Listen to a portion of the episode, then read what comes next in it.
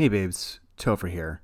It's been a shit year for everybody. Um, I think actually by the time this drops, it is right at a year for when basically everybody went into lockdown and yada yada.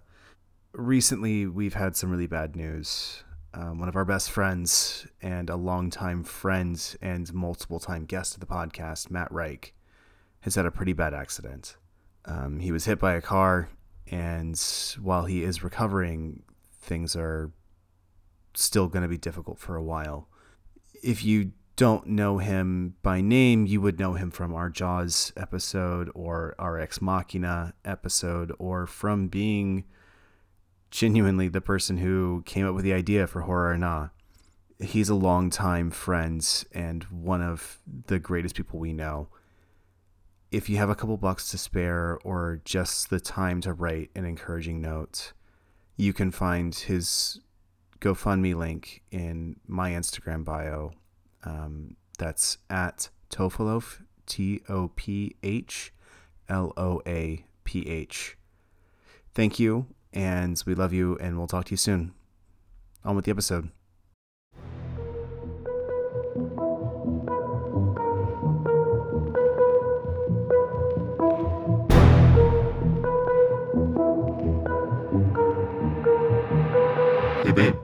Yeah,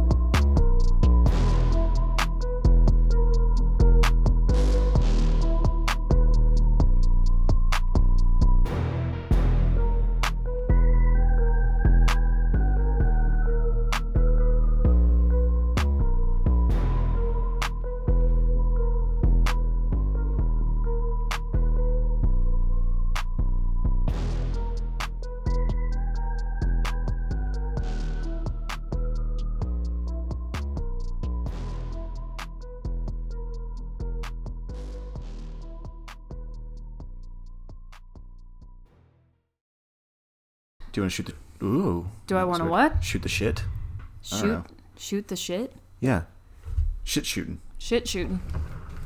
It's like skeet shooting, but it's cow pies. That's gross. Hey, babe. Yeah, babe. Remember that time we watched Kindred? You mean the 2020 movie that's essentially just a like mashup of Rosemary's Baby and Get Out that's set in Scotland? Yeah, pretty much. Um, it's a, like you said, 2020 British horror film directed by Joe Marcantonio. And yeah, that's what we will be talking about today. If you guys want to find it, I'll say it up top. It is available on Hulu. That is where we watched it.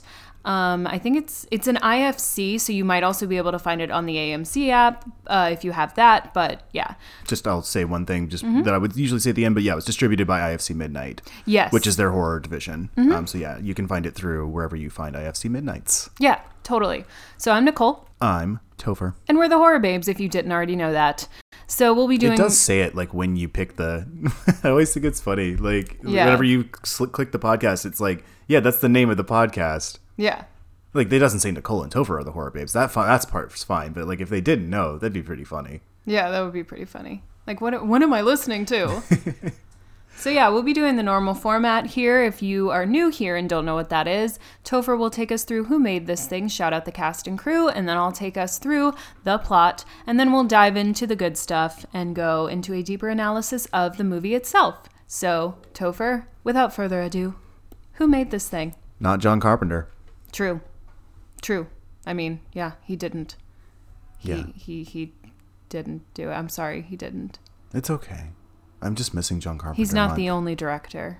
Mm, He might be the favorite director, but he's not the only director. I do like other directors. Sometimes.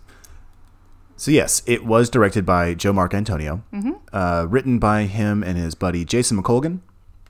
Yep. It stars Tamara Lawrence as Charlotte, our protagonist. Um, Ed Holcroft, or sorry, Edward Holcroft. I've seen both. Um, as Ben, her partner. Yeah.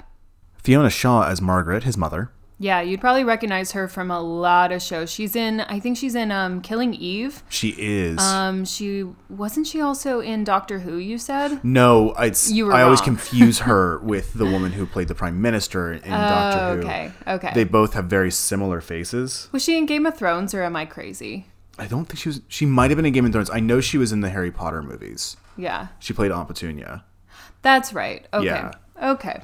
And also, like, who wasn't in Game of Thrones? I know that's kind of why that's kind of why I'm like it's it's almost like how every Broadway actor has been on SVU yeah. in some capacity. Yes. I kind of just assume that I've been on SVU. everyone's yeah, as an extra whether you've known it or not. yes. Um yeah, I, I just kind of assume that even even as like a minor character, Mm-hmm. every every um everyone who was in Harry Potter has been in Game of Thrones or something. I don't know. it's not wrong. I mean, it's a lot of them. Again, it's just like the Broadway actors being on SVU. It just And it's the, proximity. the British Isles are small. Yeah. So, Yeah. you know, it's like, Yeah. So um, yeah. And you would, if you know Edward Holcroft, you would know him from Kingsman, Mm-hmm. the Kingsman movies. I saw like 15 minutes of one of them. They seem fun. sure. Tamara Lawrence uh, is pretty new to the scene. Mm-hmm. She uh, has only yeah only been around like acting for I guess like the last five years at least on screen, mm-hmm. and a lot of it has been uh, she seems to be more from the theater background. Uh, Cool. so it's been you know she was in um, a taping of Twelfth Night as Viola. Dope. Oh my god, I would yeah, love to see that. Uh, Two Gentlemen of Verona as Julia. Mm-hmm. So yeah, it seems like as, as best I can dig up, she's uh, uh, there's not a lot. So I'll back this up. There's not a lot of information on this movie. True. Um, it is very new, so you know maybe there haven't been interviews done, and you know co- it was released during COVID. Mm-hmm. Um, it was only it only came out uh, November of last year, so it's only been out for a few months now. yeah. So, you know, it's it's not a lot of information there. Right. Um, not a lot of time for interviews, Mm-hmm. or plenty of time, but not a lot of safety. You know, Yeah. we have Jack Loudon or Loudon. I don't know how to say British words. Um, he plays Thomas, which we finally find out in the third act of the movie is Ben's stepbrother I was and so Margaret's stepson. distracted because they they treated him like such an outsider and and he he kept saying he's not my brother we're not family. I don't know maybe maybe other people are smarter than than me and I mean, we had guessed he was his stepbrother, but like, it, it was just a weird treatment of it and it never was directly addressed until like the last third of the movie maybe. Yeah, because he had like courtesan vibes or like paramour vibes, you know, like yeah it was it, was just like it was very distracting. We'll we'll definitely get into that a little bit later but like i don't know. I just i i kept every single time he was on the screen we would just scream like who are you? Where did you come from? Until he tells like his life story. Yeah. Um, and then in our supporting cast, we have Anton Lesser as Dr. Richards. Uh, he keeps playing creepy doctors he's very good at it. because he was Qyburn in Game of Thrones. that's right he's very good at it and then we have Chloe Pirrie uh, as Jane. That's uh, Charlotte's friend and coworker at the horse barn. and traitor Yes. Spoilers. i mean that's what this whole episode is true, so. true, true, true, true, true. what we um, do. Yeah, you would know her most recently from The Queen's Gambit as Alice Harmon. and black mirror Yes, she was. Uh, she played Gwendolyn Harris. The uh, so she was in the um, the episode The Waldo Moment, which I think you haven't seen. I've seen a couple times. Um, Mm-hmm. Yeah. it's okay. Yeah, I haven't Um, seen all of Black Mirror. I've only seen like I don't know. I think BuzzFeed came out with like the top 12 episodes you should watch and I was like, "Okay, great. BuzzFeed can get bent. Um, Whatever." their news section is good. I'll say that. But yeah, it was uh, the episode The Waldo Moment that turned out to be somewhat prescient as a satire, as a political satire. Mm-hmm. Um, Charlie Brooker has talked about it um, as accidentally kind of predicting the sort of things that Trump would do. But that's what good sci-fi is: is not predicting so much as saying like, "Hey, this is what." It's why we call it speculative fiction, right? Right. You look at the cl- the the way things could logically go yeah. it, given certain givens. But it's the one where there's a cartoon blue bear running for office as a joke to point out how shitty the political system is. And, Right. ends up, and Gwendolyn Harris, played by Chloe Pirrie, is like one of his main opponents in the this like parliamentary runoff election. Yeah. Um, yeah. So this is the first um, collaboration between Joe Marcantonio and uh, Jason McColgan mm-hmm. Um, as writer as co-writers, uh, or anything that I can tell. It's also Marcantonio's first feature. Um, he's been working for about ten years. Um, I'm gonna guess a lot of those were like early film student things, and then and then he's also done uh, some documentary shorts that have been really well received. Uh, but yeah, he's done a, he's done a lot of shorts, and then this is his first feature. Nice. Yeah, um, it feels like one. I Yeah. can say that. Yeah. Um, up top, it definitely feels like a first feature. It's not a. uh, There's there's some weird pacing issues that I think are just filled out with vibe as opposed to information. Mm-hmm. Um, um, like I said, there's not a lot of information on the background of this movie or any sort of production stuff. Yeah. Um, I know it was filmed in Scotland. Mm-hmm. Um, and it yeah it was a it had a very small theater release because it came out in 2020, which it's wild that it came out in any theaters last year. Yeah, it says it says box office eight thousand nine hundred and twenty one. Yeah, So which I mean is higher than most. I mean, yeah, and again, again, we have to think of the the learning curve, I guess you could call it, of of, of a movie coming out during a pandemic. right. So But yeah, it came out uh, uh first week in November. Yeah. last year, 2020. Mm-hmm. There was a nice little uh, cameo appearance from a Pakistani British actor or co- Pakistani Scottish actor that I really like. Uh, Kiran Sonia Sawar. Was she the nurse in the end? Uh, no, she's the Oh, she's the nurse in the beginning, or the doctor. the yeah she's the the ultrasound tech.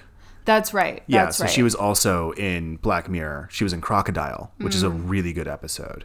nice. Um, so, yeah, I mean, it's again, if you live in, the, if you're an actor in the UK, you've been in Game of Thrones and Black Mirror. yeah, I mean, again, get that bread. Yeah. yeah, if you're if you're between a certain age range, you definitely were in both of those Yeah. shows. Um, so yeah, um, it's been uh, it, it's got kind of like middling reviews from everywhere. Yeah. Two or three stars out of five is what I've seen. Um, Yeah, I'm seeing you know an average of a B to B minus. Yeah. So it's it's an interesting movie. Um, we can talk. We'll obviously talk more about it after you sort of run us through um, the plot. Um, so yeah, I guess the last couple things I before we get into the plot is uh, it was produced by Dominic Norris and one of the actors, Jack Lowden or Loudon, don't know how to say it, or Loudon.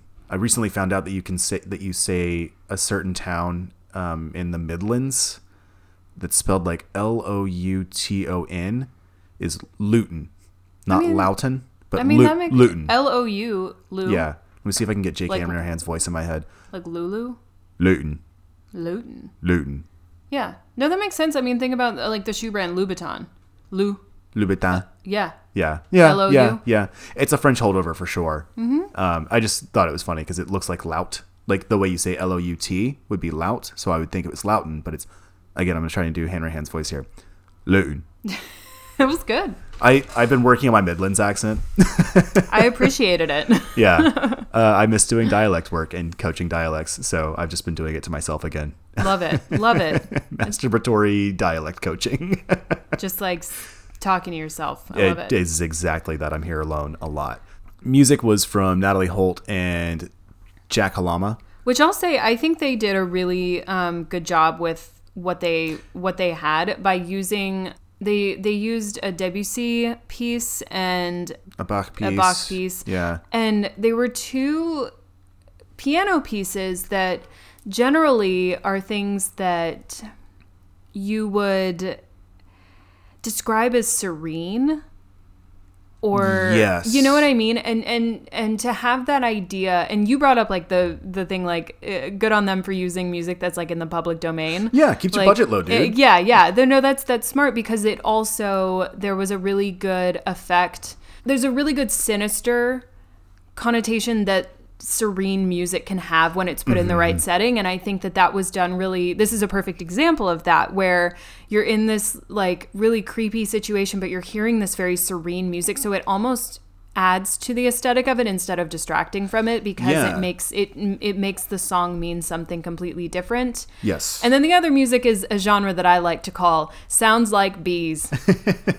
it's uh, That swarming it, does, sound it opens with that. Yes, it's a very good use. movies? Yes, it's a very good use of cello and violin to and sounds like bees. and a very staccato and rough uh, bowing. Anyway, I could get into all of that, but what I do want to get into on music wise, just to back you up on that 100%, is Mm-hmm. that um, I believe the Bach piece uses cello suite number one in G minor, right? I think so. And then isn't It's it, one of the most famous ones. Yeah, and I think I think the Debussy piece is just Claire Claire de la Lune, right? Mm-hmm. It's something that everyone has heard, whether they know it or not. Bum, bum, ba-da-da-da. Yeah, yeah, everyone has heard it. but the performance, one, the performance of that is fantastic because it is um, Jack Lowden and uh, Tamara Lawrence playing it together. Yeah, a little duet piano moment. And they both clearly know how to play it. Like you're watching their hands and you actually see their faces in the shot. So it's not like a Texas switch or anything like that. Yeah, Um, he's doing the left hand. She comes in on the right. Mm, And they're both, yeah, they're playing it in harmony. It's very beautiful. Yeah, it's a really nice moment. Yeah. Um, but on top of that, the performance of the Bach piece is. It, I feel like it had to be fresh. I didn't finish watching the credits on it. I meant to, and I just was exhausted because it was like two o'clock in the morning It sure was. after working forever yesterday, and so I uh, I was I meant to look at it, but it felt like a newer performance because it felt like the certain strikes on the low low notes Mm-hmm. were intentionally sinister. Whereas that piece is very uplifting. It's very like people use it as like the montage of like I'm getting my shit together. yeah, I mean, it's very very commonly used for that. Is it's to the point that it's a trope that you can like look up. yeah, Is a Bach montage, and Totally. Um, I think that's the name of the trope. Anyway, um, but it felt like there were a lot of really beautiful, str- but like sinister strikes on the the lower notes when there's, uh, Yeah. you know, when it when it gets that bit. Everybody knows this piece, so like yeah. there's like it's usually a little softer bowing. I'm imitating doing a cello right now, um, but there's I have seen performances of this where it's sort of a take on what this could sound like because it's not written in the music. The downbeat was taken heavier. I think is what you're it- yeah, to yeah, say. it's it's a hard strike instead of a slower, softer bowing. Yeah, and it's it's very intentional, and I think I I agree with you. I think that that really added to kind of what I what I was saying, where Mm-hmm. where these serene pieces or or the montage of getting your shit together Yeah. has been turned into something completely sinister. Dream a Little Dream of Me is right in there twice. Oh yeah, and he sings it at the end too, which again is a, a song that's you know sung as a lullaby. It's a Mm-hmm. song that um, is just generally very easy to listen to, but when it's put in this context, it's entirely entirely sinister and Yes. I, I i really appreciate that part so bravo to um, natalie holt and jack ha- halama who did the music Mm-hmm. yeah Um, some pretty good cinematography, some interesting choices. Um, some of them feel a little amateur, but this is an amateur film uh, from Carlos Catalan. Yeah, some of the shots were absolutely beautiful. There's one of a car driving through, and it's just um, sandwiched between two very vibrant green patches of grass as it's going up the road. That I was like, I was like, oh, that's beautiful. And then there's um, there's some interesting choices of slow zooms, and then there's there's an interesting choice of when um, I think it's It's Margaret and uh, it's Charlotte Margaret and together. yeah. Charlotte. Charlotte standing up, Margaret sitting down on the bed, and you can only see you can only see Margaret. Mm-hmm. You can you you can see Charlotte's chin, but the rest of her head is cut off. Right. And then there's a very very slow pan up. Um, you can always see Margaret's eyes, but it's a very slow pan up to where you can see Charlotte, and that's obviously um, about power dynamics and all of that because that's what this movie is about. But when I first saw it, I was like, "Huh, that's that's an interesting shot choice because you can't you can't see both of the speakers at the same time and they're talking to each other." Yeah, it's kind of an ugly shot. Yeah. Um, usually you would do it wider. That's so what I was is a very, thinking. It's a very tight shot. Um, I know we're doing a lot of like sort of analysis of the production right now, but it kind of feels like where we should be at this moment. Uh, so fuck it, I'm going with it. Um, yeah, typically what you would have is a wider shot here Mm-hmm. that would do that pan up. Yeah. so that you could see more, but it's a very tight, almost square shot. Yes. Right. Mm-hmm. It it doesn't. It is you know a rectangle. Although squares are rectangles, but don't fucking at me. Um, Geometry with fucking it. Topher. God. um, but yeah, it's a much tighter, squatter or like taller rectangle than you would imagine it would be, given the format of the rest of the film. Right. Yes. The rest of the film is shot kind of in your sort of standard anamorphic to. Uh, do, do, do, I can't remember the aspect ratios right now. It's it's basically shot mostly in four one, right? Um, a, a- a standard widescreen, and there are choices made where it's not shot like that, and it's very confusing, and I don't know what to do about it. Um, Yeah. it's definitely one of those things of like, I really wish I knew why you were doing this, but I don't, so that's okay Yes. yeah, it, th- like I said, there were some really brilliant choices and some kind of like yee choices. Um, yeah. But that's what happens, and it's not a big deal. yeah, this movie definitely felt very um, art, like art indie film school student. It's very film school. Yeah, because it's again, like you said, it's a lot of vibe and aesthetics over information. Hmm. But yeah, we'll we'll get into a deeper analysis of that in just a second. um, yeah, I mean that that that wraps up for you know a lot of the stuff in the production that we know of. I uh, I know we don't always do all of those sort of like uh, I guess technical analysis stuff up top, um, but I wanted to because I want to spend our third portion focusing on thematic analysis and uh, and the success and success, successes and failures of the film. Great. yeah. So uh, if you want to take us away on plot, then please do, my love. All right, here we go. Plot so, time. plot time. So we have a couple, Charlotte and Ben. They live in a cute little cottage Mm-hmm. uh, together. They're they're pretty they're pretty happy together. They're living their lovers' lives. Um, they're planning on moving to Australia together. Very Mm-hmm. cute. And they go and see Ben's mother, Margaret. Yes. Um, and we we kind of get a sense that he's not close with his mother. They're they're kind of dreading going, and we get this kind of funny little joke with Charlotte saying like, "Oh, if they make me quiche one more time because she's vegetarian." yes. Um, it's unclear whether he is as well, but we know that she is. Um, she makes this joke, you know, like, "Oh, that's all vegetarians eat, of course, is quiche," because they just that's all they know to make her when she goes. So I've never had a quiche. Yes, you have. oh my god. So we we're at this like very Victorian looking like giant estate. We're getting Miss Havisham vibes. It's Yeah. dilapidated. It is. is. not doing well. She keeps commenting on the state of the grass. yeah, how it's she says something like it's it's embarrassing or, State of this or grass. It's embarrassing. It's something like that. Yeah. Um, I don't know if she says that, but uh, so it's it's yeah, it's it's a little busted. It's been you know run down, and Margaret has a cane. We learn later that she has a shattered hip. Mm-hmm. Um, and then we meet Thomas, who we both were like, "Who are you?" Because oh Ben keeps saying like he's not my brother, he's not my brother. Which again, maybe I should have just been like, "Oh yeah, that directly means stepbrother," but it's it's unclear. They don't treat him like But how is he his stepbrother if they never kiss? I don't know. Because according to the internet, that's all that step family does is kiss. God, I hate I hate that. Not here to kink shame, but I hate that. That's fair. personally. It's just not my thing. Um And yet it's all there is. on yeah. on the front page anyway, yeah. yeah, um yeah, yeah. Ariel. So we instantly get, you know, it's it's just a very sterile vibe and it's awkward and it's there's a lot of contempt clearly with with Margaret It's towards intense, it's, yeah. it's it's not good. And, um so he breaks the news that they're moving and she's like, "Oh, yeah, you can move into this, you know, some um someone else is moving nearby. You can move into their place." And he's like, "No, we're You can moving take another mansion. yeah, something like that. And and he's like, "No, we're moving to Australia."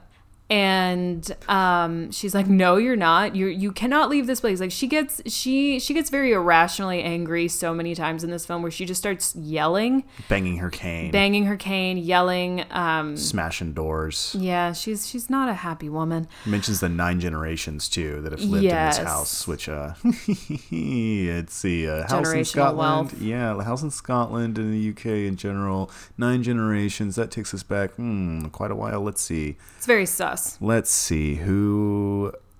Yep. Nope. There's blood on their hands. Just so much of it. yeah there's it, clearly the the family history here is clearly loaded and we don't really get an explanation ever which is kind of crazy like you you you spend most of the movie wanting to know what the fuck is up with this family why is this estate so important which i get it it's it's it's an asset to the family that they don't want to lose and everything but i don't know it feels like there's something more Um, but if it's so important, why does it look like shit? i know right It's because they it's that generational thing. They don't actually have money anymore. They just have status, right? Yes, it's uh, yes. Pride and Prejudice, right? yeah yeah and thomas just cooks i guess he just makes quiche Um, Quiche and pot roast. Yeah.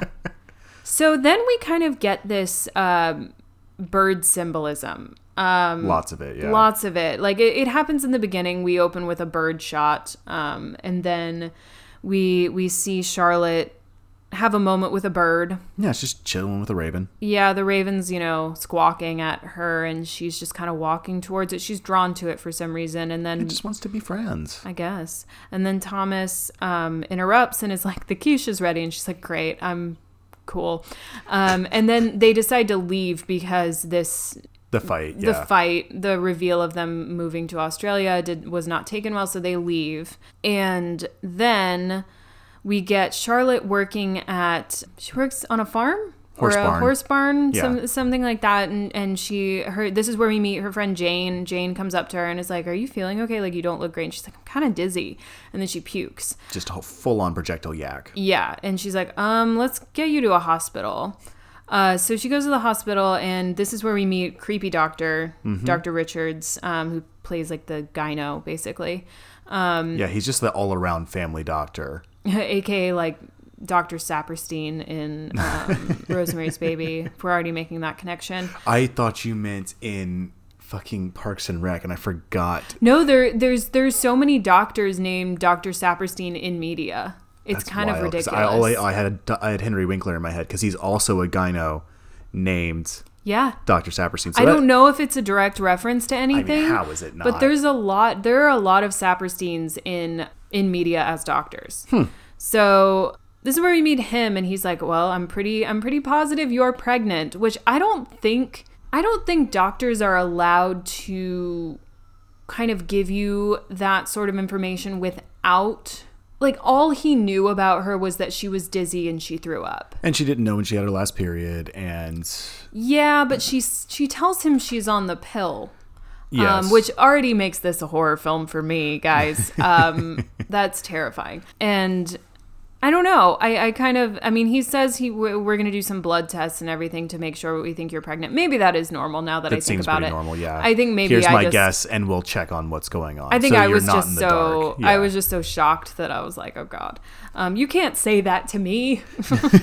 How dare you? But what definitely is rude and illegal on so many illegal. on so many levels is he first of all this is the rude part of it. He first of all she her first reaction is I don't want it. Yeah. What do I do? How do don't I get I don't want it. Yeah. I, I, I I will get one right now. Like I, I don't I don't want it. I'm already at the hospital. Let's go. And he's like, "Oh, well, why don't you go home and talk to um Ben and see how you really feel about it?" That's rude. Don't you fucking it's her body. So already already we're we're being set up her for her, you know, her autonomy is just it's, Thousand it's, percent. it's already It's out the window. Yeah. She is a baby machine at this point. She is not a Mm-hmm. human anymore. Um, that's very clear. And um, so she goes home, and here's where the illegal part comes in. Ben already knows. Ben is like, "Oh my god!" and he brings her like a teddy bear and flowers, and she's like, "What? How, how do you know?" And he's like, "The doctor called my mom, and my mom called me, and she was like, I could have him like." fired and Yeah, he could arrested lose for his that. job, He yeah. could like all of this shit and I was like, yeah, girl, like you should probably do that right now. Just do it now. You'll save yourself a lot of trouble. This movie would end right now. um, I can go to bed early. yeah, and like, well, we wouldn't have anything to talk about though. But like, so highly illegal on on in any country on any count. Like, it, it's highly you can't do that. That's patient confidentiality. Um, so they go back to the mansion, the estate, and Margaret's like, well.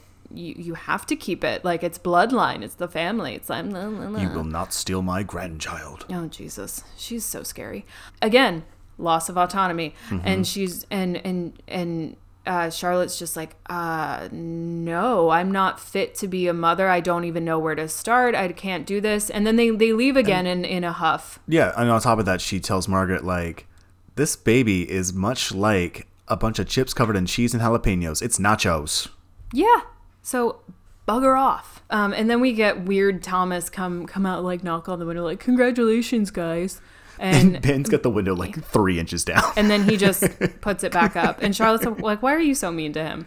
And us at home are like, "Who is he? yeah, who is this motherfucker? Who just like inserts himself in everything He pops out of nowhere constantly. all the time? He's he's like a hawk. He just like circles the house and like sees what's going on. See, I'm getting secret passage vibes from him. You Maybe. know, So we're back at the um, horse horse Barn. Barn. That's where horses four live. letters. That's where horses live. Oh my god, I'm losing it. It's Um, four letters. It's a, it's a very short word to remember.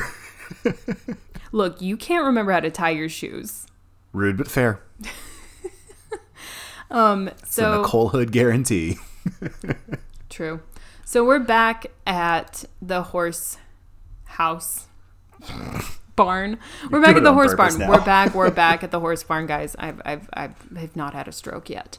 Uh, we're back at the horse barn, and Jane is like is like where where is you oh they have like a talk you know about like are Mm-hmm. are, are you gonna keep it and and she's like well i don't know like my mom you know we, we get hints that her mom was not great and that you know something Yeah. happened uh, probably you know she she tells us later that it's like postpartum depression and she had um And psychosis, yeah. yeah like per- what was it called like perinatal psychosis so or something it's um yeah, antenatal and postpartum psychosis, um, as Yeah. well as postpartum depression. Yeah. Yeah, which again is is like a a socio economical trope right there. Yeah, that their that her child is taken away. I've I have Yes. several friends who have had postpartum depression and are able to keep their children. Yes, exactly. So it's it's it, we've got kind of a comment there from the writers and directors, I would assume. So they're kind of talking about like you know "Ugh, I don't I don't want to keep it like this whole thing, but she's a little more conflicted about it now. It's not like an absolute no for her. So then Even um, though she is like keeps stealing the cigarette from Jane. Yeah, and she's drinking wine. She's just like, you know, I, I, there's no way I'm, I'm gonna keep this. It's, it's kind of funny. She goes straight to the bar after she And chugs. and chugs wine uh, right after she finds out. Um, I'm like, same. So, um, you know what? It worked in the '60s. yeah, you know, Well, mm, eh, mm. Eh. Eh. so maybe I don't want to make that joke. Um, so Ben shows up on the uh, at the horse barn, and we find out that um, Jane is like, you know, this horse just hasn't been hasn't been herself. hasn't been herself. And um, I was reading online. They were like, they were like, he's such an unconvincing vet tech because he he can't even hold his his bag correctly. So they were like, no wonder this horse drop kicked him in the face for his ineptitude. I didn't see that review, but that's amazing. yeah, someone. It was like a comment. It wasn't even a review. It was just like a comment.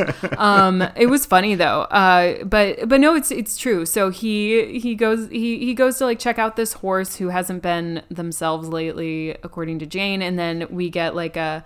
Um, a scream, you know, like call someone, call someone, and and Jane's like, no, there's no time. We have to like get him out. He's clearly he has She's like a kicked his face in. Oh my god, yeah, he has a very serious facial wound, and he's just open bleeding in the back uh, back seat of the car. yeah, nice and, little free bleed. We all get. We all need one now and again. well, right? and and Charlotte's got his blood all over her hands, and I totally fully understand how this would be a very tough thing to do. Like she's not putting pressure on his head. it's so. God. she has a rag and it's and she's she just like she gets kind of caught up in in in her own her own emotions and it's kind of like it just puts her hand over her head and I'm like girl apply pressure He's not gonna make it if he's you not don't gonna keep like that blood in his body. This is very imperative, but she uh, she just can't. Which I mean, I partially understand because like you're never allowed to die. I've already told you that you're not yeah, allowed. yeah. No, I've I've made a vow. Yeah, it's you're not allowed. Um, but like she's And uh, you're not they- allowed to get me pregnant and die Okay, and leave me with a crazy mother in a Victorian mansion. I can guarantee you, two of those things will never happen. um, like guarantee.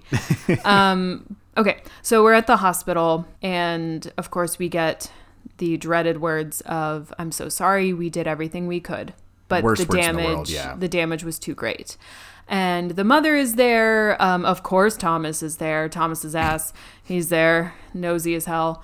Um, Popping out of nowhere. just there. So she she blames it on Charlotte, and Charlotte just pushes her to the ground, starts fucking choking her.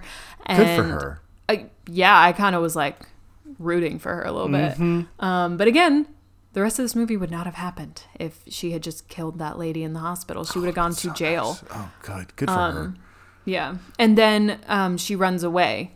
Charlotte does. Um, she runs away um, and then she faints, actually. She passes out, Mm-hmm. Just collapses. just yeah. collapses. And she wakes up in the mansion with Thomas's nosy ass, like in her room, being like, "Oh, you've been asleep for a few days. You were exhausted. Um, here's you know some some drugged tea or whatever." Yeah. Also, Um, she's not wearing a shirt, and I'm gonna guess Thomas undressed her. Ugh.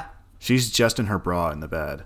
She finally comes downstairs for some food. She tries to get some answers, like you Yeah. know, where are my things? Where's do you have my phone? Like what's My going on? My shoes, like- shoes. Like I'm missing like everything. I'm I don't know what's going on. And they were like, oh, your phone broke. I think it fell out of your pocket or whatever when you ran away or fainted or you know whatever um and she's like oh fuck and and thomas is like i can fix it the next or i can get it fixed the next time i'm in town and she was like that would be great thank you they they give her meat and she's like uh and and Yeah. they just like put the meat in the trash and just give her the vegetables um typical typical non-vegetarian move here Yeah. um, and so she's really just trying to collect what the hell is going on. She keeps saying she wants to go home. I mean, understandably.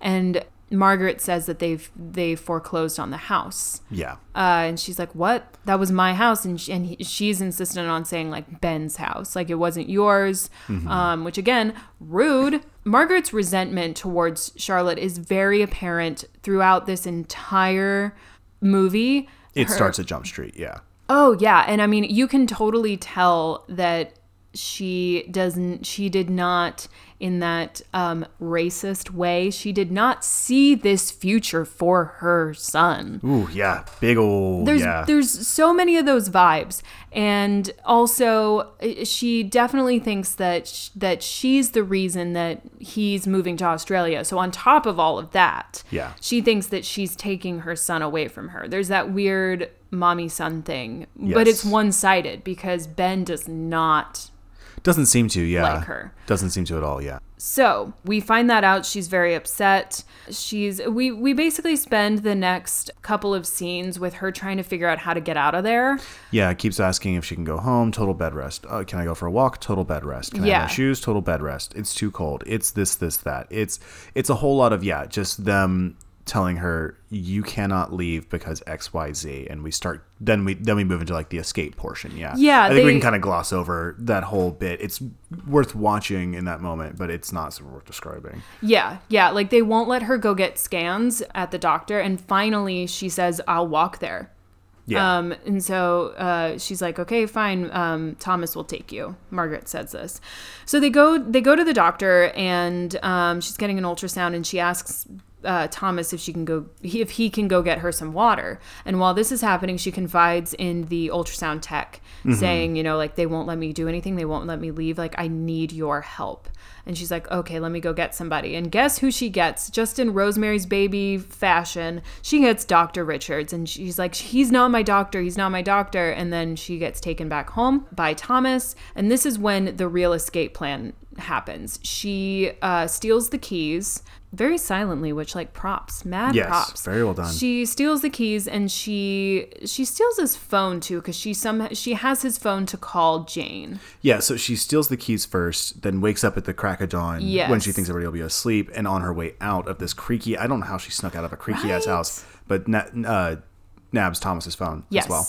So she jumps in the car, and right as she's walking to the car, of course, fucking nosy ass Thomas is like banging on the window, like, Charlotte, don't leave, don't leave. But she, you know, gets her ass in that car, starts it, and I'm thinking, how are you gonna get beyond this gate? It is padlocked. Like, this gate has a lock on it. She has Mm-hmm. the keys to it, but like, when you think about it, she has to get out of the car, she has to go unlock it, and all this stuff. Only a couple yard, a couple, only a couple hundred yards on him anyway, too. You know, in the Yeah. time that it takes for her to unlock it, um, open the gate, get back in the car, turn it on, and drive away. He's he's on her. He's on her, yeah, because he started following her, chasing her um, while she's driving down the driveway. So she does the smart thing of locking the gate back with the padlock and has the keys. So she calls Jane, and Jane is like, okay, meet me where I gave you riding lessons. So Right. she finds that spot. She's kind of hiding behind some brush and is hiding every single time she hears a car, just in case it's, you know, somebody who could, you know, who would take her back. Um, yeah, so then she, Jane, she's with Jane in the car. Um, they're kind of talking, and then we have this like heartbreaking realization that Jane is driving her back to the estate. yep. So there's kind of like this. Starts punching the shit out of Jane, banging on the windows. yeah, it's a really, really tough scene to watch, and I think it was. it, it's kind of like that. It's never directly addressed, but it's kind of that similar thing to Rosemary's Baby again, where there's it's more of that satanic panic stuff of they've made a deal with the devil and anyone feels that way, and how they suck in Guy, her husband, Yeah. um, and all of these things. It's it kind of feels that way here, where it's like, oh, so Jane was Jane got Guyed. Yeah, because You she makes a comment early in the movie. The first time we meet her, she's like, "I'm gonna have to start giving riding lessons to kids to keep this place afloat." Exactly. So that's probably was the trading chip. Mm-hmm. Um, I would imagine we don't see anything like this, but Or Jane genuinely cares about her and thinks that thinks it's the Charlotte best is her. sick. Uh, Yeah, Yeah. maybe, maybe. But if this movie is um, taken from Rosemary's Baby, which it very overtly is, I I have to imagine there's some sort of dealings with the devil here, and I don't. Someone has yeah, promised yeah. someone something if they get this child. I mean, they're know? they're British uh, gentry. They have absolutely made a deal with the devil if they've made a deal with the British crown to be gentry. Right. right. So um, there's a little bit of that, but she then Thomas grabs her out of the car. She's, you know, kicking and screaming and all of this stuff. She fights all the way to the front door. Then she's thrown into the dilapidated nursery. It, it's looking pretty rough. It um, is. Paint is all chipped off. It's just, it's not good. And she's, you know, she's she's screaming. She's all throughout this. She's having weird dreams about birds, pretty much. Oh, and the and that she brings that up to the to the uh, ultrasound tech, and she says, "I hid when I was pregnant. I had him but clowns." And I was like, I just love the way that mid uh, mid area mid region Scotland says clowns, And Clowns. yeah, it, phew. clowns. you miss me with the clowns. Like, no. I would rather dream about birds than clowns. Uh, Yeah, but birds are dope. They're adorable. yeah, until they peck your eyes out. But anyway, um, so she's back in this room that is like locked as hell. And she's like, I need to, like, please let me out, please let me out. Then Margaret's the one that opens the door Yeah, and she's like you're a troublemaker and all of this stuff and then we we kind of get this um not really like montage but like she's in here for a while. Yeah. We get passage of time moments. yes. And um she keeps being she keeps saying that she you know feels dizzy. She feels just like she doesn't know what's going on and she's very foggy. And she finds like a tablet like a not all the way dissolved tablet in one of the teacups that um thomas gives her. And and then we get one day where she sees that Margaret has gone out. And Thomas comes in and he's like she's gone all afternoon. I'm making us lunch. So she goes and sits at the table and eats eats lunch. Um, it's unclear whether it's a quiche or not. It might be. Um, and and she she takes a steak knife. Yeah, we, we get, get of the- our- yeah. we get our Rosemary's Baby knife scene except for with a smaller knife. Down to the robe and everything. Oh yeah, yeah, yeah, yeah. And so she's clearly, you know, she's still plan. She's still got like some fight left in her. She's she's clearly yeah. planning something. And she Margaret comes in and talks to her, and she's like, "Come closer, come closer." And she's got like the knife and everything. Um, there's also this weird undercurrent of like.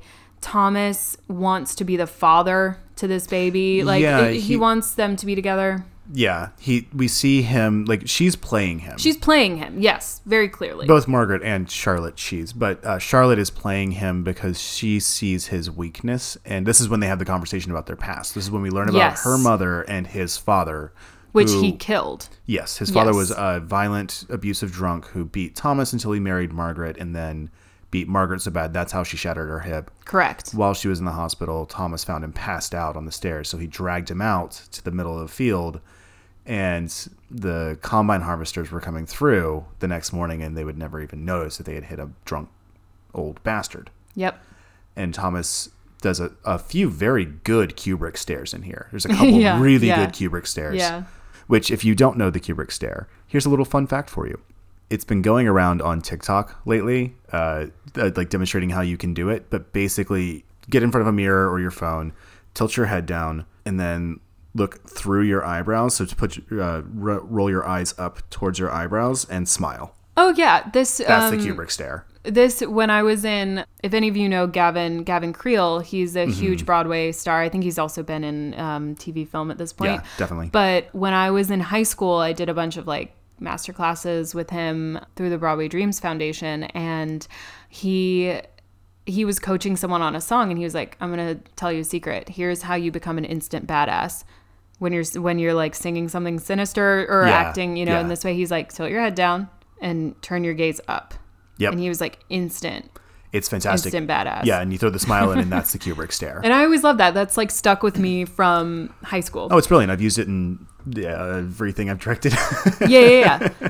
Um, so yeah, they have that whole shared moment. They have the piano moment, and yeah, so Charlotte's been playing Thomas Oh, and yeah. like getting his uh his his little Thomas up yep. for her so that she can manipulate him. Mm-hmm. It's I, I, that sounds wronger than it actually is on her part. It's just ingenuity on her part. She has a one track mind. She just wants to get the fuck out of there. She and doesn't even have any track to be on. she doesn't even have anywhere to go per se. Yeah. She just wants to get out of there. And she also learns that like she's not gonna be going to the hospital to have the baby. She's Yeah. going to be having it at the estate. And she's like, No, I you can't do that. I don't want that. Mm-hmm. Um I don't want Dr. Richards to look over me even. I don't I don't want any of this.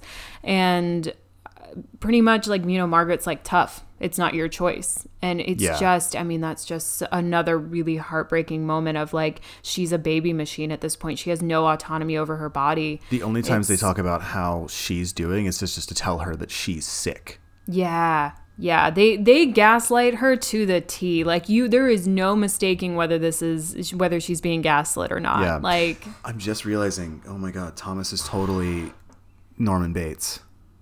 yeah, yeah, Sorry, yeah. I just I, I was like I was getting vibes and I couldn't figure out what they were, and I was like, oh my god, it's Norman Bates. it's Sorry, I just creepy, it just happened. Yeah. It's that creepy mommy son thing. Speaking of Kubrick stares, he gets one. yeah. So she has the knife. We have another kind of like escape plan, obviously. And she, Margaret comes in and talks to her and she's like, come closer. I need to tell you something. And she like kind of comes closer and then she's like, closer. And Margaret's, uh, we don't know. Uh, We've got like, you know, the, the, the swelling moment of like, is she going to stab her? Is she not? What's going to happen? And then Margaret just goes, I don't have any interest in anything you would have to say to me and leaves. So then we get Charlotte like screaming. Thomas comes in. She's bleeding. Mm-hmm. Um, she's like, I, we don't have time to. I, I, I have to go to the hospital. Like, take me to the hospital yeah, now. she's made it look like she's she's like miscarrying. yeah. And so he gets her in the car, and and this is when he like admits to giving her like basically sedatives. Yeah. Um, and he's like, I didn't know like this would happen. Like I just we thought you would sleep better. Like no. And she's like, What did you give me? And he won't say. She's like, it was just to help you sleep. And um, Yeah. like, fuck off, bro. God.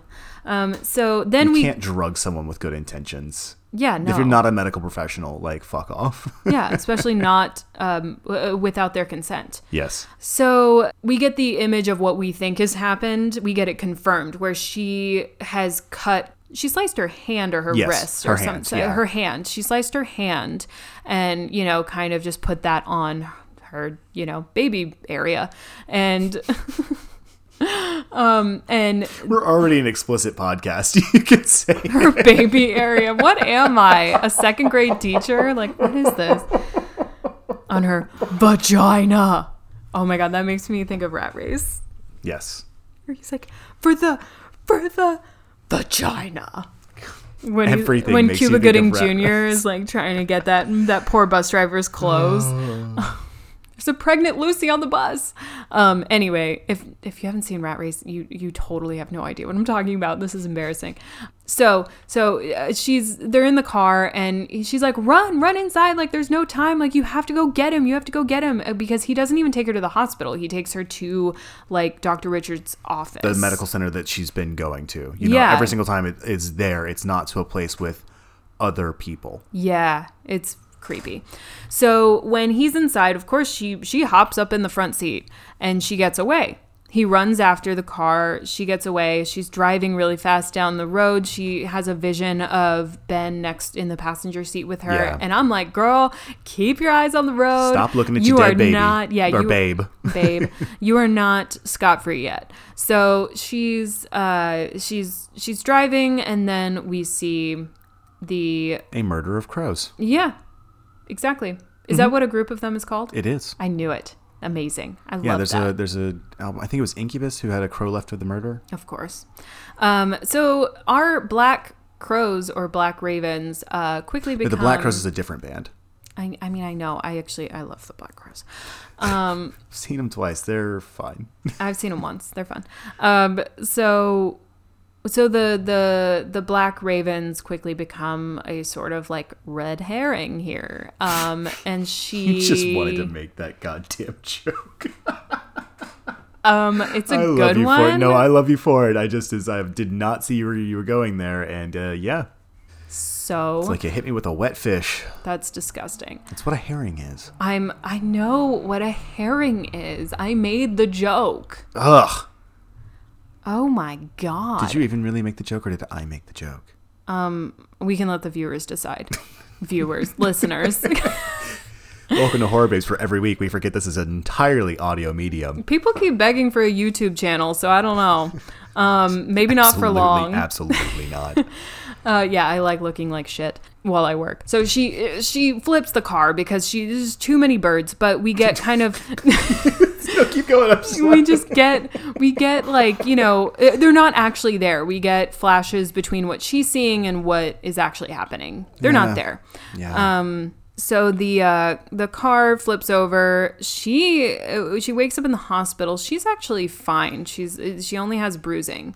yeah. Um, they say, and we have this uh, nurse that's come in, and she kind of tells her like, um, you are because of the crash and because of your medical history, you are not allowed to be alone with the child. Mm-hmm. The child is with its father, and she's like, that's not possible. did so, you bury the baby? so who who is who else would the child be with other than Thomas? And motherfucking Thomas comes into the room and she's like, "No, like give me my baby." Like That is not the stuff. father. This is the man who. Yeah. they- she's trying to get out what has happened to her. But like she's just been in a car wreck and probably had some drugs in the hospital. Like, come on. So this obviously doesn't help her case, unfortunately, and Thomas is able to take the baby, starts dreaming, er, starts singing "Dream a Little Dream of Me," and we get kind of a nice shot of him walking down the hospital hallway that turns into the estate's hallway. That now looks gorgeous. I know it's completely completely different than what it looked like for the rest of the movie.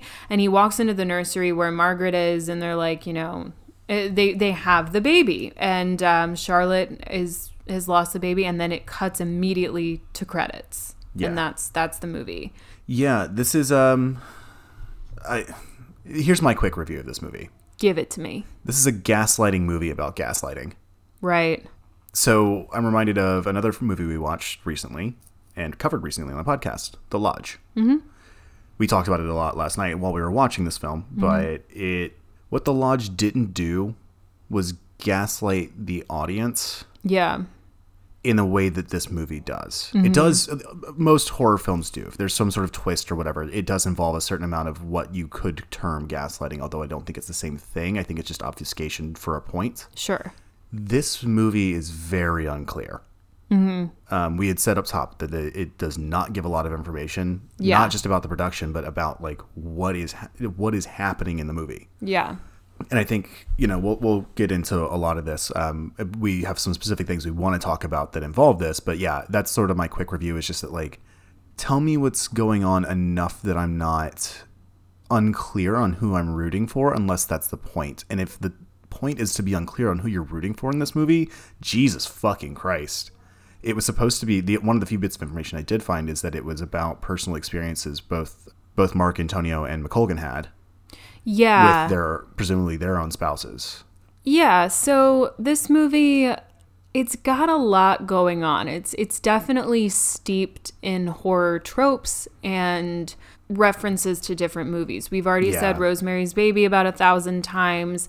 There is um, a sense of Get Out in this movie too.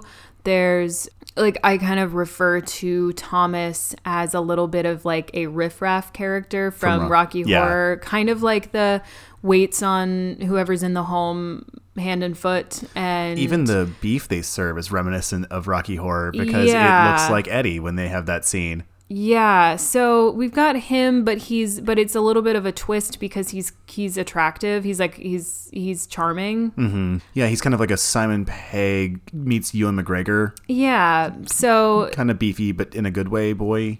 Exactly. And then we've got kind of like this Hitchcock or Edgar Allan Poe thing with the birds and the ravens and and y- you know all of this that isn't really fully realized or explained except for it being a tool for her to for her quote unquote potential psychosis. Yeah. Um, and so there's just there's there's a lot going on where obviously this movie is trying to get you to ask the question of is she actually crazy or is the family driving her crazy or gaslighting her into thinking she's crazy because which which ends up being what happens because after she confides in Thomas about all of this stuff thinking that she has the upper hand by getting him to open up yeah. so she can prey on his weakness he ends up preying on hers and that's how he ends up getting that's how they end up getting custody of the child is they say well her lineage like her mother had this and this postpartum depression um, uh, perinatal Psychosis. psychosis, all of this stuff. And so that was how they were able to use that as a tool to gain rights for the,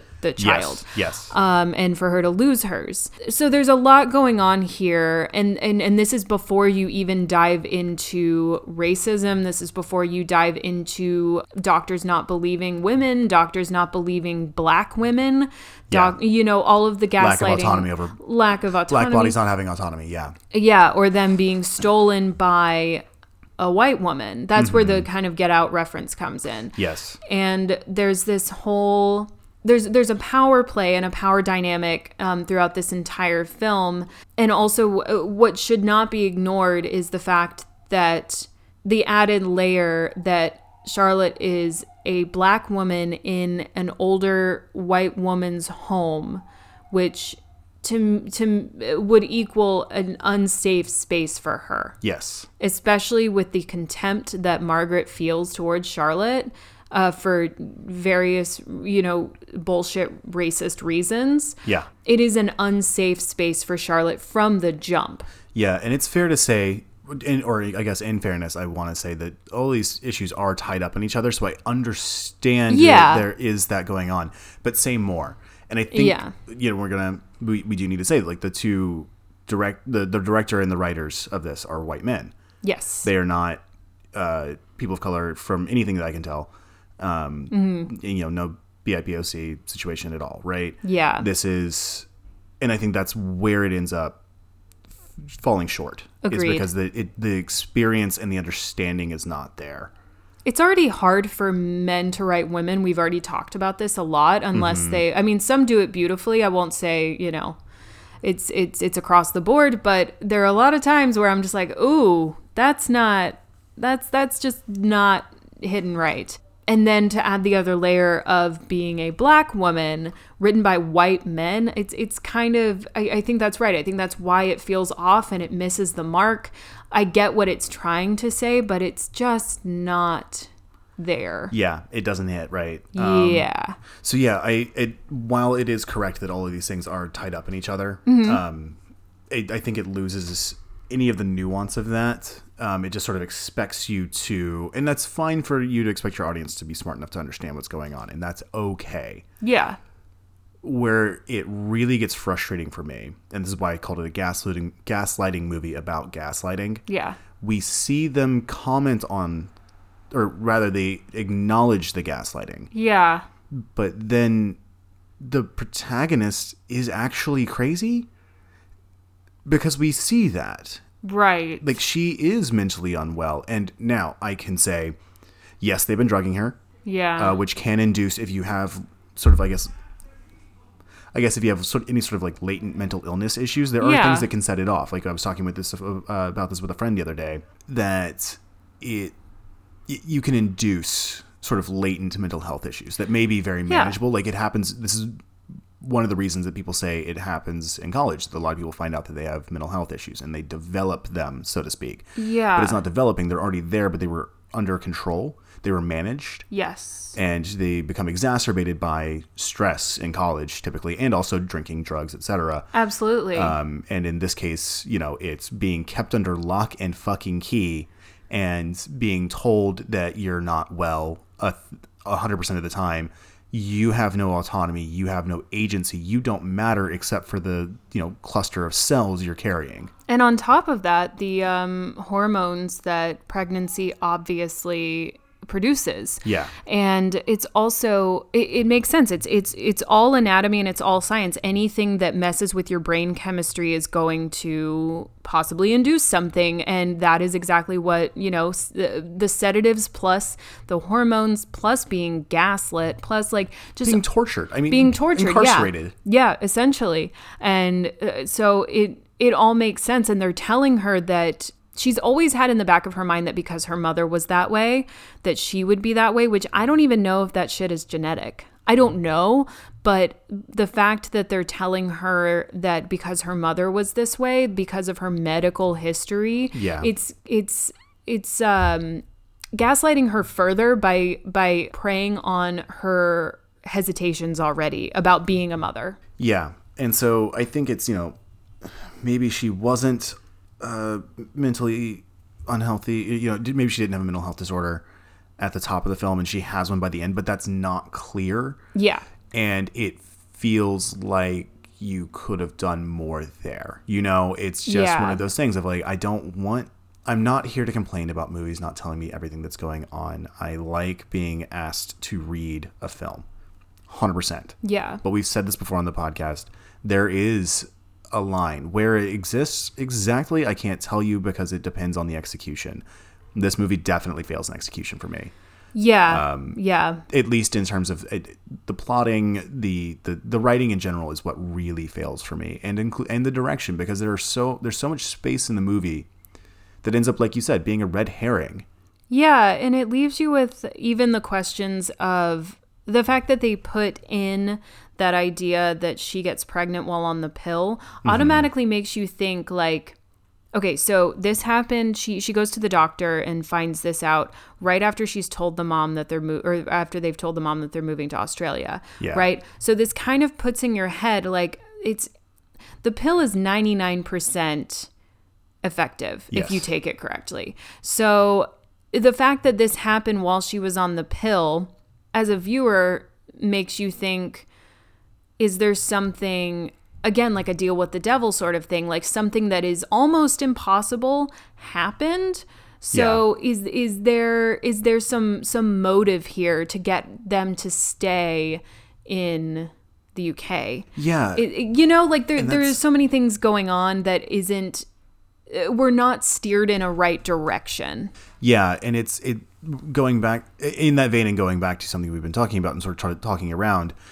It's a stronger move to make a movie about the black experience that doesn't involve a literal deal with the devil yes or a deal with the, the with actually Satan, right? Yes. Not from them. Uh, not from these writers. I just it does not land because of that, and it's not just because they're white dudes. There is a there is a potential world in which two white dudes write a really beautiful, nuanced, gorgeous thing, uh, a piece about the black experience. But I don't really care to give that thing a shot. You know, it's like I, I already know that there's going I think to be even so, they I I would need some sort of advisement and credit, and it's also wouldn't be whoever would advise them. It- yeah, that's, wouldn't that's be- what it's I'm not their at. job, Yeah, you see, know, that's what I'm it's- getting at. Is the person who would advise them. I want to see their version of it anyway. yeah, th- let um, them do it. It doesn't have to be. Yeah, I yeah. I, I'm not white dudes making movies about the black experience. That's it. You know, like especially Yeah. from a hyper colonialist country. yeah. That's Um, I get what they were trying to say and do, but again, I agree with you. Not from them. Yeah, I don't I don't really want that. If if we had had yeah, um I'm just I'm just saying it's not impossible. Uh, that's the that I'm making Yeah. the me- meekest or merest point I can make here is that it's not impossible, but I still don't give a shit enough to let them try. yeah, I don't Um, want it. Yeah, I don't want to green light that. So it it so I think what we're seeing here. So I'm talking about like you know all there's all this space in the movie, Mm-hmm. and it is these sort of montagey or like sort of time lapse scenes where she's alone and we're just getting jumps and bits of time and we're losing time, which is a good thing to do. That is Yeah. very good filmmaking. But there was a lot of space in this movie to do more Yes. and say more Yes. and be clearer with your message. We talked about this on the Final Girls episode. It was um, Mm-hmm. a strong point from you, and I really enjoyed hearing your thoughts on it. And it was that, yeah, you can comment on the trope, you can comment on the experience, or rather, you can acknowledge that it exists, but that's not the same thing as taking a stance. Yeah. And by the fact that they do make her at the very end psychotic, and I'm using that literally speaking, diag- diagnostically speaking, yes. that they give her psychosis. Mm-hmm. They did it, the writers, right? She does not fare well at the end of this. You're right, and it. Mm-hmm. makes you question her the entire time. Because I, it, I wrote down a note while we were while we were doing this, uh, while we were doing the plot. So we see the house at the end. We had talked about this. The, we see the house at the end, and it looks gorgeous. It looks like its former glory. Yeah. So was it only looking dilapidated because she was crazy the whole time, or That's a good question. is it that they've restored their colonial grandeur? Because we know we, we did mention this during the plot, but um, Margaret's lying to Charlotte about the house being foreclosed or the cottage being foreclosed on. She was trying to sell it. Yes. So how much is that cottage worth? You know, or were they able to get some more money back? Were they able to get Ben's life insurance? All of those sorts of things. Or was it the devil's chess piece? Yeah. I There's also know. that non sequitur with that dude who shows up and starts screaming that he wants his inheritance or his bit of Oh the money. yeah, I was like, What the why did you guys even add that in? Because it, why- goes nowhere. It doesn't. It, nothing happens. We see him and then we like skip time. It's weird. It's weird. It never comes up again. Yeah. So like I I totally get what you're saying and it and it it, it kind of ruins it kind of ruins what they're trying to do be, by exactly dis, I'm by yeah. discrediting our protagonist who is a black woman. It's like Mm-hmm. it's yeah, I I don't always love happy endings with horror films. I kind of think that they are a cop out sometimes, but I think a happy ending for her in this um like if we got that A satisfaction. Well, if we got that satisfaction of her getting out of there and having uh, like having the child and everything actually being okay. I don't know. I I just it's it it took a wrong turn somewhere and it was hard to it, it was hard to get it to steer it back on track after this and then they had to end it with her actually being psychotic. Yeah. And yeah, it just discredits everything that we've seen because we're seeing this through her eyes the entire time. Yes. So it yeah, I, I think that this is a perfect circle circle back to you saying that this movie is about gaslighting, but it's gaslighting us Yeah. at the same time. And I don't think it's if it is obf- if it oh my god, yeah, if it is obfuscation, what the fuck? Like Yeah. that it, it just is so undermining this protagonist who you've told us is undermined that you tell you're trying to tell us that you understand We're the plight of black women in the in the medical world and in the world at large. And yet, then you tell us, but actually, she was crazy the whole time. Well, what the We're fuck, man? what the fuck is your fucking point? Well, we're put in the position as the viewers, we're put in the position of the oppressor at that Yes. point. Being the, just viewing this movie, that's where our POV is. Yeah. So it's, yeah, yeah. It, it, again, perfect circle back to say like we are being gaslit during this movie of about gaslighting yeah, and and we're and then by the end we're we're just left with this like unsatisfying in not in a good way. Some horror films Yes. end in, on an unsatisfying note and it just sticks with you and, they're it, some of my it- it- there's something in your stomach, you Yeah. know? But this one is just like, well, what the fuck were we supposed to believe? You everything starts unraveling after you realize that um, th- from their point of view, she is psychotic. Yeah. Uh, it's I don't know. It's it's it it's almost there. Like I I I, I like the intention, but Mm-hmm. Intent and impact are two different things, and I just don't. I I don't like what this movie actually did. Yeah. Um, so I'm going to pull some some nice quotes here from a couple articles I read. This one is from uh, RogerEbert.com. Sure. Um, Simon Abrams wrote it. Okay. And I'm, I'm going to pull them to, to sort of talk about both successes and failures, but this first one is, I think, a success of the writing. Yeah. Um, so uh, you had talked about that nice slow zoom shot we got when Yeah. Margaret and Charlotte are talking together. Mm-hmm. Um, they're sitting down, and uh, Margaret's telling her, "Oh, I really envy you because I didn't give a shit about my child for the first three years of his life until he was bitten by a dog." yeah. and she talks. So uh, Abrams pulls this really great line that says, uh, "I'm quoting the article here." Uh, and this is Margaret, or when she says that Ben, a white man, always quote loved animals. He was always chasing after them, whether they liked it or not. End quote. And Abrams puts the fine point on it and saying, "Charlotte's black."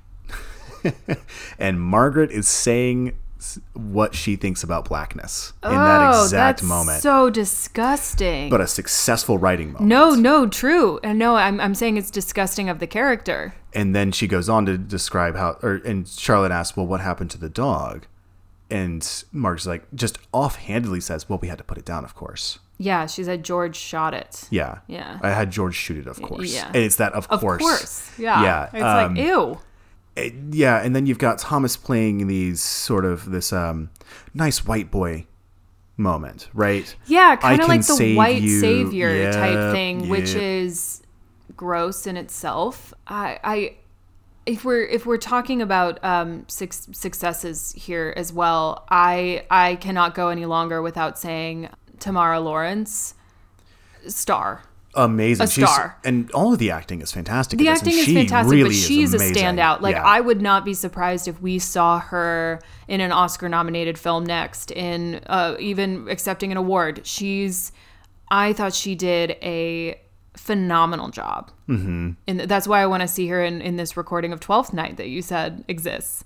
yeah, Um, she would love to see her as Viola. Yeah, she blew me away. I thought she was absolutely incredible in this movie. Complete standout, especially, you know, up against a veteran like Fiona Shaw, you know. Yeah. She stood up with her and yeah, I I, I just I cannot praise her performance enough. I cannot wait to see her in another movie. Yeah. Um, so I'm gonna have a long quote here too. So this is from a, a film journalist I, I absolutely love. She focuses primarily on horror, and uh, it's Art um, Ariel Fisher. Mm-hmm. She's incredible. Um, I will say you should definitely follow her Twitter account if you you'd like to use uh, Twitter. It's she's um at afis eight, the number 8 um, great Twitter thread. She seems to have. I, I've read a few of her articles from Fangoria and Slash Film um, and Shudder as well. She writes for Byte.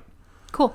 So I'm gonna have a little bit of a long quote from here, but it was really nice to see from a woman's perspective. Yeah. Uh, what in exactly is going on in this film? Yeah. Um, she points. Uh, uh, Fisher points out that uh, uh, all the things we've kind of talked about right here. Um, that it, you know, she's told by everybody this is all normal. Once the baby's here, you'll be fine. All of that stuff, right? yeah. So Fisher also brings up that this is a very timely topic. Um, That here in the United States, we have a very tenuous grasp on our own abortion rights. Yes. And that 58 out of 196 countries in the world have any legalized abortion, and in several of those countries, it is illegal and punishable. Offen- it is an illegal and, and punishable offense to have a miscarriage. Yep. So I'm going to quote now The terror of Charlotte's circumstances is amplified by her inability to liberate herself from her situation or find someone to help her. In this regard, Tamara Lawrence does a remarkable job. Her painful experience of captivity, I love the use of that word, and relentless gaslighting will strike many women watching to their core. Yeah. And yeah, Fisher goes on to say that, that quote, this is the heart and soul of the film, one that would have benefited from the presence of female writers, end quote Yeah.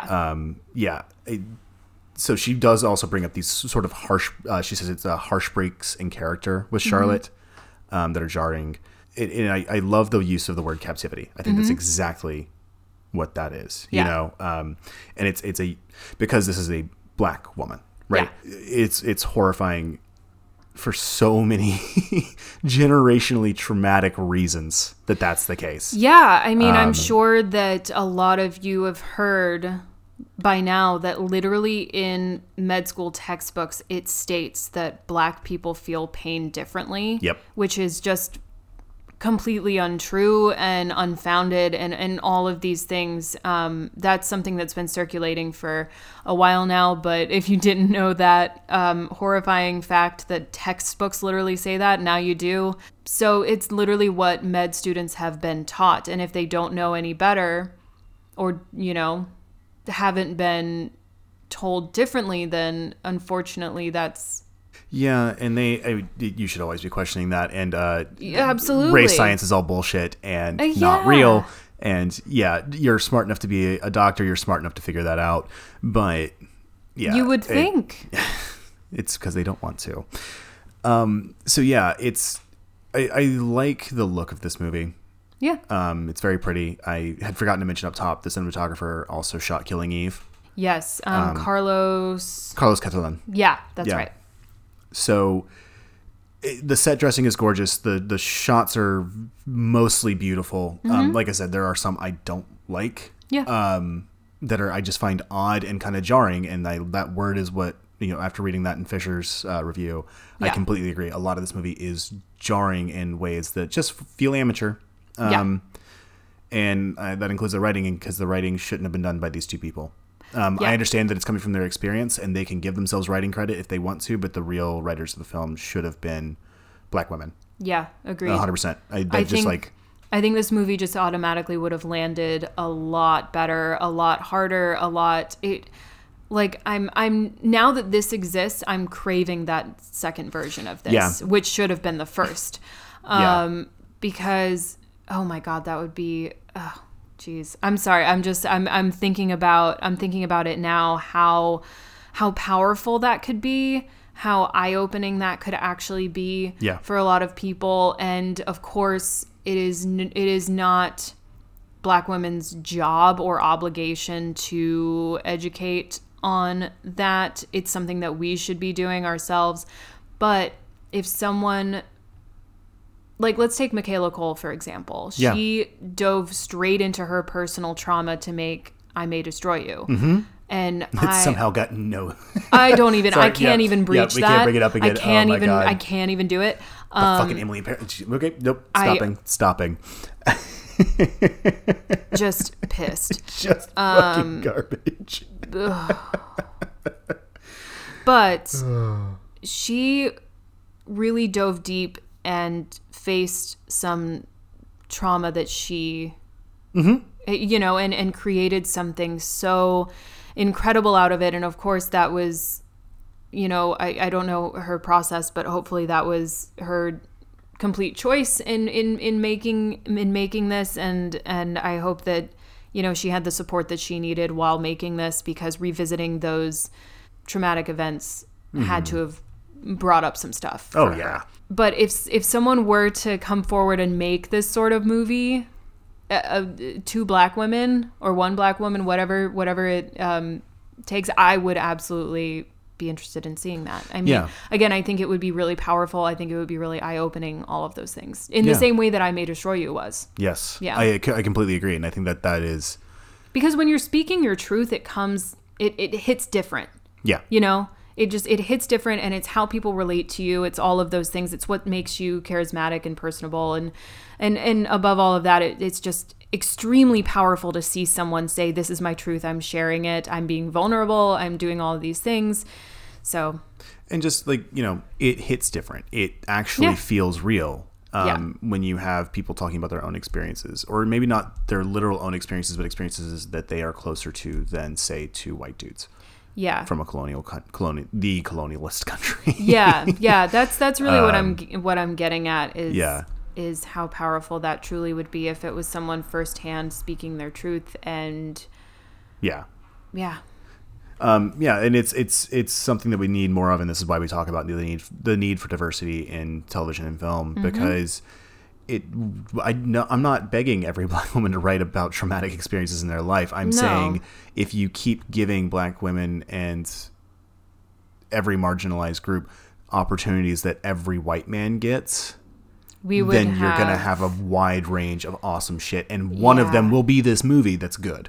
yeah You know, that's what I mean to say is that, you know, Yeah. just law of averages, that's going to be what ends up happening because they're every if you are going to yeah, every Yeah. every group that every marginalized group is just as diverse in terms of thought and, And experience experience. as Yeah. white dudes. yeah yeah white women. Um, give give them yeah the same the same platform the same you know money the same Yeah. passes the same like all of these things that we give white men all the access time access to the yeah. access yes all of those I'm things just thinking now that whole fucking um, what was that Netflix show that's it was bouncing around on Twitter a few days ago. Uh, it's a half Asian dude and a half black woman, what? and they oh god, you didn't see this? i don't think so Oh my god, um, they it is two mixed race kids who I guess are dating. I, I haven't seen the whole show, but they are argue they're like taking shots at each other. She's like, I speak more Mandarin than you do, and I know how to make some sort of food that you don't know how to make. And he's like, and he comes back with like her she's she can't twerk well and that he's never seen her pound back jerk chicken. It's absurd, but it was written by two white women. Oh God. It's been this whole I can't remember the name of it off the top of my head. It's it's I want to say it's it's something like and I'm not pulling her. It's only because she's on my brain. Uh, Greta and Gerwig. It's the, it's that kind of title. It's like a D and a D or a G and a G and I can't remember their both their names. Oh no. It's That's bad. I watched really it and it just bad. it, they like they the half Asian dude's just like, oh yeah, you want to play the oppression Olympics? Oh, I'm just God. like, It- fuck me. It's awful writing. it- Um, which again would be one thing if it actually came from people who lived that experience, but the fact that you know that it's through two white women's you can tell it was with without even looking it up because it's just like because there's a there's a fine line and there's a difference between like when you see a black comedian get up on the stage and talk about the black experience and in a funny way like it it it it gets a response yeah. I don't want to hear John Mulaney talk about black folks. Uh, no, absolutely not. I want to hear him talk about his stupid dog Petunia and um, his wife. Yes. you know, like that's that's where he has hilarious jokes about both of them. I do, yeah, I don't want to. It, it wouldn't hit right, just like what we're Mm-hmm. saying with this and with wh- whoever these two white women were who thought that they could write a scene about oppression Olympics. I, I, I just that is beyond my even comprehension of why someone would think that that was okay. yeah. But yeah, I mean, on that note, do you have any uh, final thoughts on this film? Um, it's worth a watch. It it is very pretty. It is amazing to watch uh, Tamara Lawrence in this. Uh, Fiona Shaw also gives an incredible performance in this. Mm-hmm. Anton Lesser is terrifying. Yeah, yeah, give it give it a watch. Yeah, it's it's a hundred minutes. You know, Yeah, it's not it's not it's not long. Um, it's pretty easy to to catch anywhere you want to. Yeah, Um, so yeah, it, it's worth a watch. It is not the best movie, and it's worth a watch if nothing else because it's a good study in how not to do shit. Yeah, I think it's a good version of that. You know. yeah. That's totally fair. And again, Tamara Lawrence, we will see you on the big screen for forever. Can't I wait for more. Yeah. cannot wait. Um, so yeah, I guess I'll I'll sign us off here. You guys know where to find us at this point. We are on Instagram at Horror Babes Podcast. We are on Twitter at Horror Babes Pod, and you can always find us on our website at horrorbabespod.com. Till next time. Bye, babes. Hey,